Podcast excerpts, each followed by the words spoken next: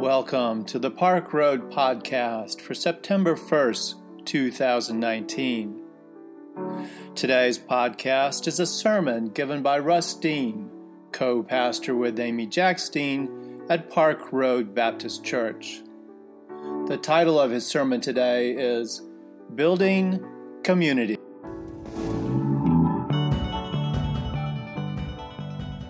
That was beautiful, Margie.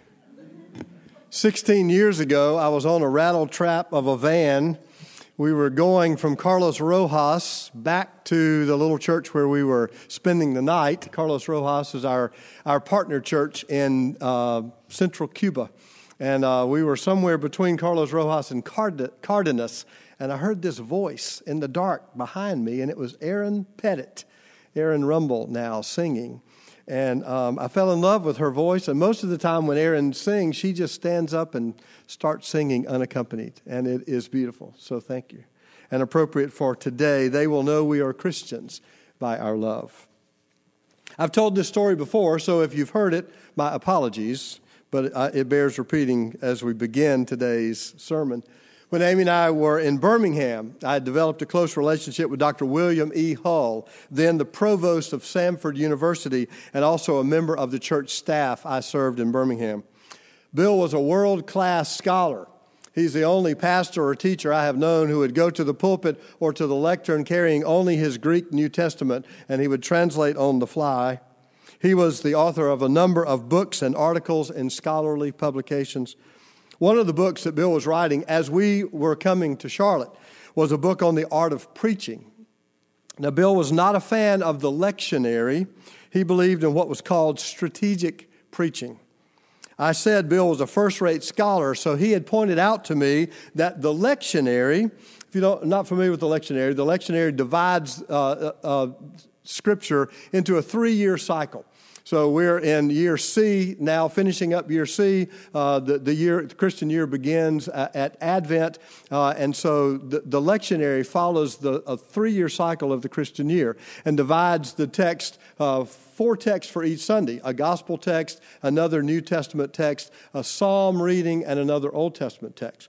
Um, and in a, a, course of a three year cycle, you cover kind of the waterfront of Scripture. Um, and many more liturgical churches use the lectionary to guide their preaching and their worship. Um, Bill was not a fan of the lectionary. He had pointed out to me that the lectionary only utilizes 11.4% of the text of the Old Testament. Now, with a little playful jab, I asked Bill in response how many pastors he thought would actually utilize more than 11.4% of Old Testament text if left to their own devices. I assume that if you cover 11% of the, of the Old Testament in a three year cycle, you're doing pretty well, you know. Bill believed pastors should be strategic in their preaching, attentive to issues in their congregation and in the world, and that they should deliver sermons finely tuned to the issues of that day. He was critical of utilizing a source of scripture that had been established by some remote committee far removed from any specific uh, congregation. In one chapter of his book, Bill invited me to write a defense of lectionary preaching, knowing that as a general rule, Amy and I follow the lectionary. Part of what I said was that I believe the lectionary keeps pastors from just turning to their favorite text over and over, just preaching their own soapboxes. And I reflected that in my own experience using the lectionary had hardly kept me from being strategic. I never go to a sermon, even a lectionary based sermon, unaware of the issues of the day, either across the world or the nation or my congregation. But I use the lectionary, the use of the lectionary had encouraged me to look with fresh eyes at a text to see what it might be saying uniquely, specifically to the strategic situation of my congregation. Time and again, this has proven true to me. I've gone to the lectionary. Somebody else chose that text years ago. The Revised Common Lectionary Committee chose the text that I would be preaching years ago. And I come to the text today, and lo and behold, it's exactly what we need to hear for today.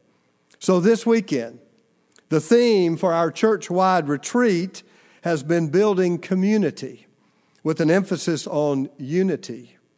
Obviously, the framers of the Revised Common Lectionary, devising that scripture strategy years ago, had no idea that a small congregation in Charlotte would be on retreat this weekend thinking about how to build community. They had no way to know that when they chose a passage from Hebrews that begins with the words, Let mutual love continue. Need I say more? If Bill Hull were alive today, I would be tempted to send him a letter and say, Look, Bill, it happened again. The lectionary was just right for my strategic preaching. Amy says the dumbest thing I've ever done is to send a couple of my sermons to Bill Hull and ask him to critique them. Um, I've done that a couple times before Bill died. I sent him a couple sermons, and I would, about a week later, I'd get back like a four page, single space typed letter. And in the first paragraph, he'd be very nice. That was very nice, Russ. Now, let me tell you how it could have been better for the next three and a half pages. How do you build community?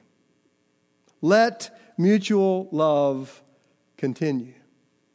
In a day filled with anger and distrust, how do we heal the wounds of division and discord?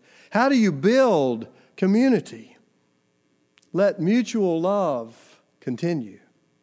When people seem so frantically busy they cannot get their priorities together, what advice might we offer? How do you build community? Let mutual love continue. Well, that's probably all we need to say today. Let mutual love continue. But we could further exegete the text in this way let is really a prayer, isn't it? May it be that mutual love continues. I hope and pray that mutual love will continue. Like using the word amen, which means may it be so. The word amen is itself a prayer. Whatever we pray, amen. May it be so that what we've prayed for would actually come to be. So, in this text, we have an affirmation of mutual love with a beseeching supplication God, let it be that our mutual love would continue. So, we begin with prayer, always the right place, and then we get to the heart of the matter mutual love. Now, this really seems redundant, doesn't it? Mutual love. Is there any other kind of love? If it's not mutual, could you actually call it love? Any self interested love, any conditional offering, any action that is not as beneficial to the receiver as it is to the giver could not truly be called love, could it? So maybe the word mutual is not so much an adjective modifying or delineating the kind of love we should offer as much as it is just a kind of expletive, an extra word to give emphasis, a redundancy offered for emphasis. Mutual love, you know, real love, true love, love that is love, love. Let that continue. And then we have this curious concluding word, continue. There's an implication in that word. In order to continue something, it, that thing has to be present to begin with. I've heard some of my African American colleagues speak of our exhortations to racial reconciliation with a patient but bitter critique. To reconcile, reconcile, they challenge, one must have been conciled, I know that's not a word, but you understand conciliation. To be reconciled, we have to have been conciled to begin with. We have to have been together to begin with.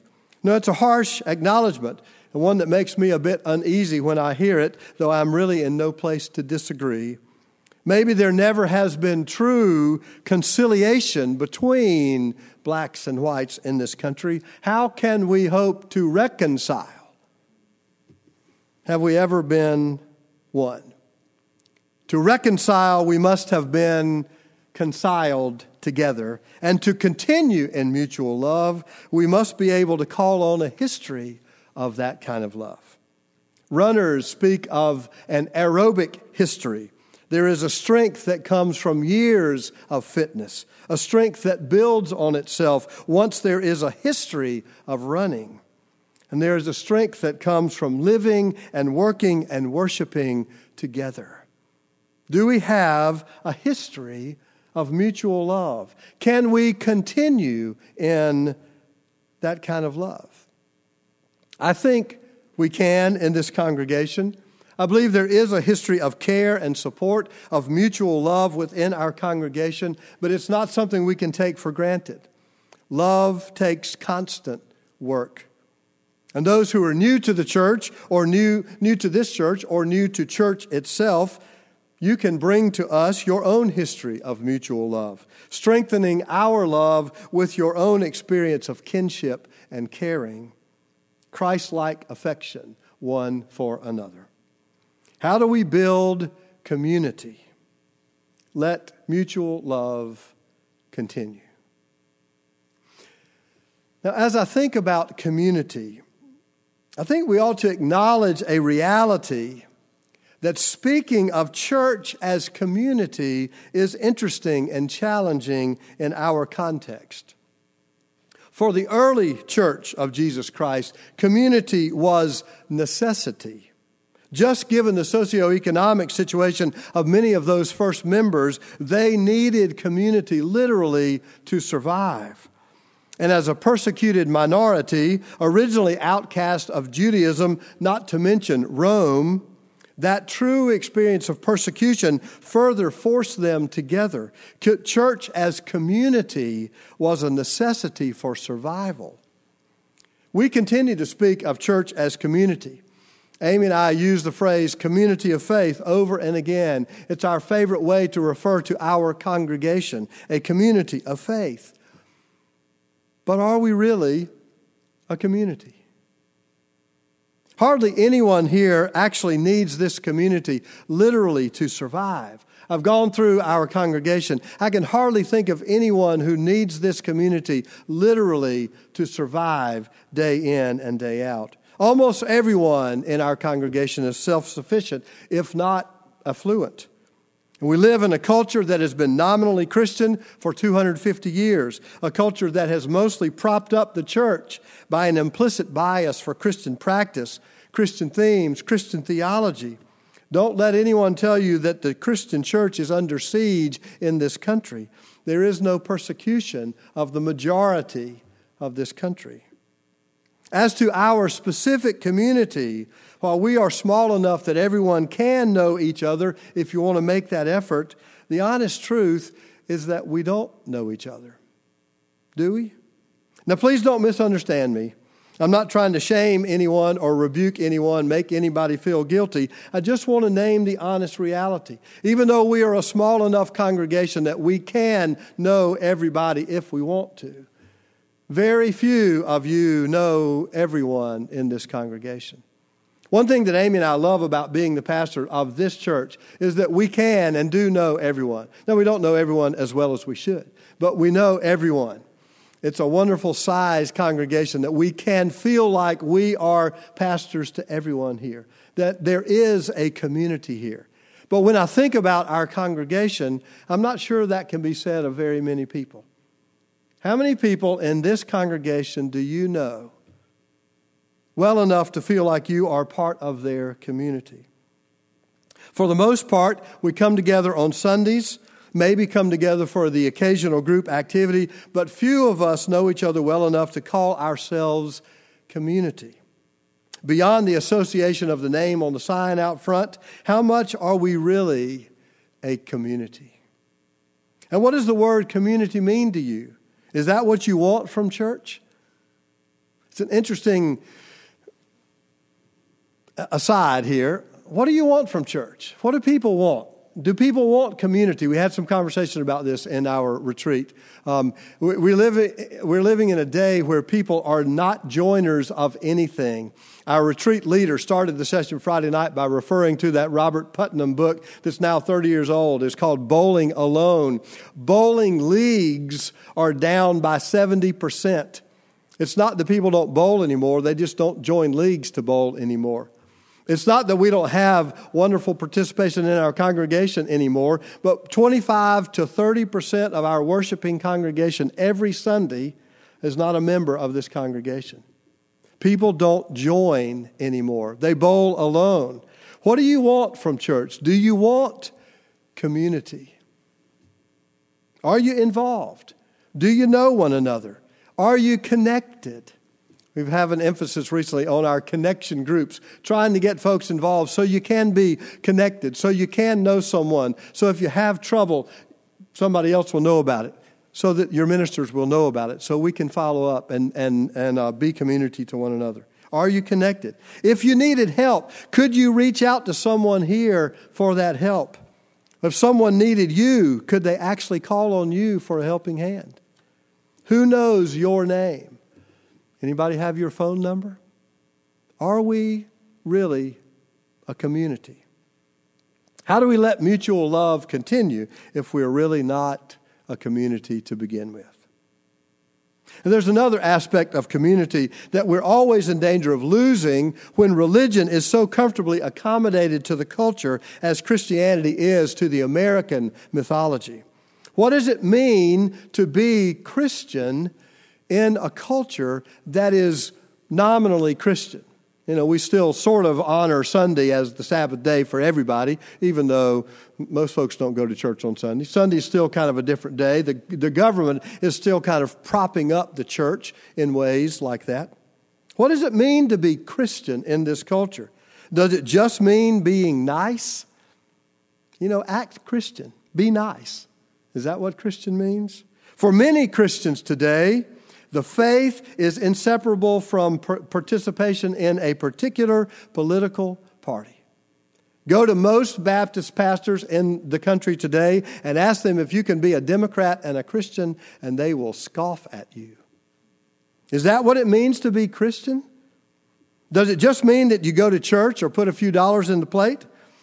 Is it only a spiritual affirmation, some abstract theological speculation? When you die, if you're Christian, you get to go to heaven. What does it mean to be Christian in this culture? It is clear from reading the New Testament in context that for the first followers, to belong to Jesus meant more than any of those things.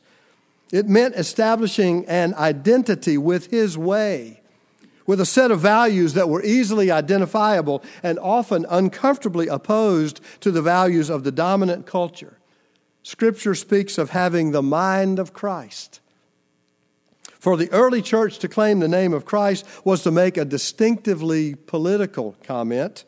The phrase Caesar is Lord was known in that part of the ancient world. Roman citizens and people controlled by Roman occupation were expected to pledge their loyalty to Caesar as to a god. So the original confession of Christian faith, which was offered as a baptismal uh, affirmation, when someone came to be baptized, the minister, the priest would say, Confess your faith. And the candidate would say, Jesus is Lord. And to say Jesus is Lord meant Jesus is Lord and Caesar is not. It was a specifically, decisively political statement, a dangerous, daring affirmation in the face of Roman occupation. But in a culture that has been nominally Christian, maybe minimally Christian, superficially Christian for so long, what does it even mean to say Jesus is Lord? Jesus is Lord and Donald Trump is not, or the Democratic Party is not, or capitalism is not, Jesus is Lord and the United States is not? Who or what defines the values of this community of faith? Is it the values of Jesus or is it some larger part of the culture? What sets us apart? Anything? I read years ago a pastor who said he was raised in this country, patriotic and Christian, raised to believe that there was nothing, that, that, uh, that to be a good Christian was to be a good American. To be a good American was to be a good Christian. They were the same thing. And he said, I've grown to realize they are not the same thing. If we don't have a set of values that distinguish us from the culture, that set us apart, can we say that we are a people, a community? Once a group of people have become a Christian community, Scripture says there are certain values, actions, attitudes that will prevail based on the life and teachings of Jesus Christ. The rest of today's text uh, identifies a number of those commitments, and I have only a chance to literally mention them in passing. Do not neglect to show hospitality to strangers. The welcome of the stranger is a consistent call throughout the Old and the New Testament the stranger, the sojourner, the alien, the immigrant. All those words mean the same thing. Our call is to welcome. Remember. What we remember, how we remember, whom we remember are all conditioned by our faithfulness. Tell me what you remember, someone has said, and I will tell you who you are. Our memory, the act of remembrance, is important. And as we remember those who are in prison, Scripture says, we are taught to remember them as though you were in prison with them. Sympathy is not enough for Christian conviction. We are called to the deeper commitment of empathy, putting ourselves in the place of the immigrant, the outcast, the least of these, the imprisoned ones. Let marriage be held in honor. Our most intimate relationships should be marked by integrity and faithfulness. They should be lived in such a way that others hold our marriages and the institution itself in honor. Keep your lives free from the love of money. We could spend a lot of time here, couldn't we? In this culture, the love of money. Learn the discipline of contentment. It's not what you have, it's who you are that gives meaning to life. In the good times and the bad, whether feast or famine, God is with us. Learn to be content. Say with confidence, The Lord is my helper. I will not be afraid. Faith is confident trust. It's not a, tenet, uh, not a set of beliefs that we hold between our ears. Learn to trust. Learn to live as faith by trust. What, we have to, what do we have to fear if God is on our side? Do not be carried away by all kinds of strange teachings. It is well for the heart to be strengthened by grace, not by regulations. Religion is about rules, faith is gratitude and grace. Don't worry about the rules. As St. Augustine once said, love God and do as you will. In other words, if we actually love God, we can do anything we want to do because what, because what we want to do is what the world actually needs us to do. Don't worry about religious rules, just be faithful. Here we have no lasting city, but we are looking for the city that is to come. While the faith of Jesus is concerned about how we live in the here and now, faith is always future looking, always uh, our lives should always be filled with hope for a new and better day. Until the kingdom comes on earth as it is in heaven, we must always be looking for and working to build that city that is to come. Let us continually offer a sacrifice of praise to God. Worship is good for the human spirit. I believe that. Worship is born in humility and issues forth in responses of gratitude, small and large in random acts of kindness that turn out not to be so random after all. We love because God first loved us. Worship directs our focus like a compass, marking our orientation and guiding our living. And finally, a word to the weary do not neglect to do good and to share what you have. I said a word to the weary. Do not neglect to continue to do good and to share what you have. Seems to me that there can be no compassion fatigue in the life of faith. We must persevere. Do not grow weary in doing what is right, and it is always right to share what we have. To the one whom much is given, much more will be required. So there it is. It's a prayer for community. Dear God, let our mutual love continue and it's what might be taken as a summary of the ethic of that community. And if that ethic that I have just re- repeated to you, those lines, if that sounds burdensome, heavy, If the life of faith, living out the love of God, following the way of Jesus sounds like a load to bear, I think you've probably heard it correctly. So, out of the weight of our calling comes the grace of community. It is not mine to do alone, it is not your burden to carry alone. God gives us to one another. Christian life is lived in community with one another and with God.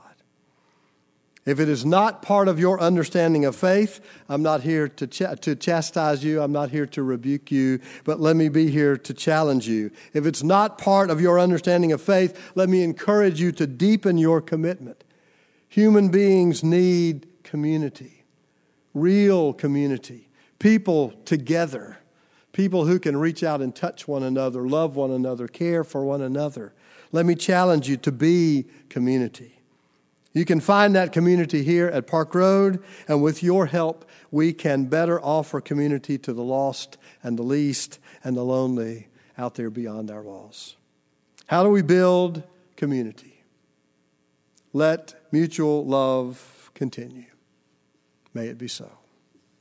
Let us pray.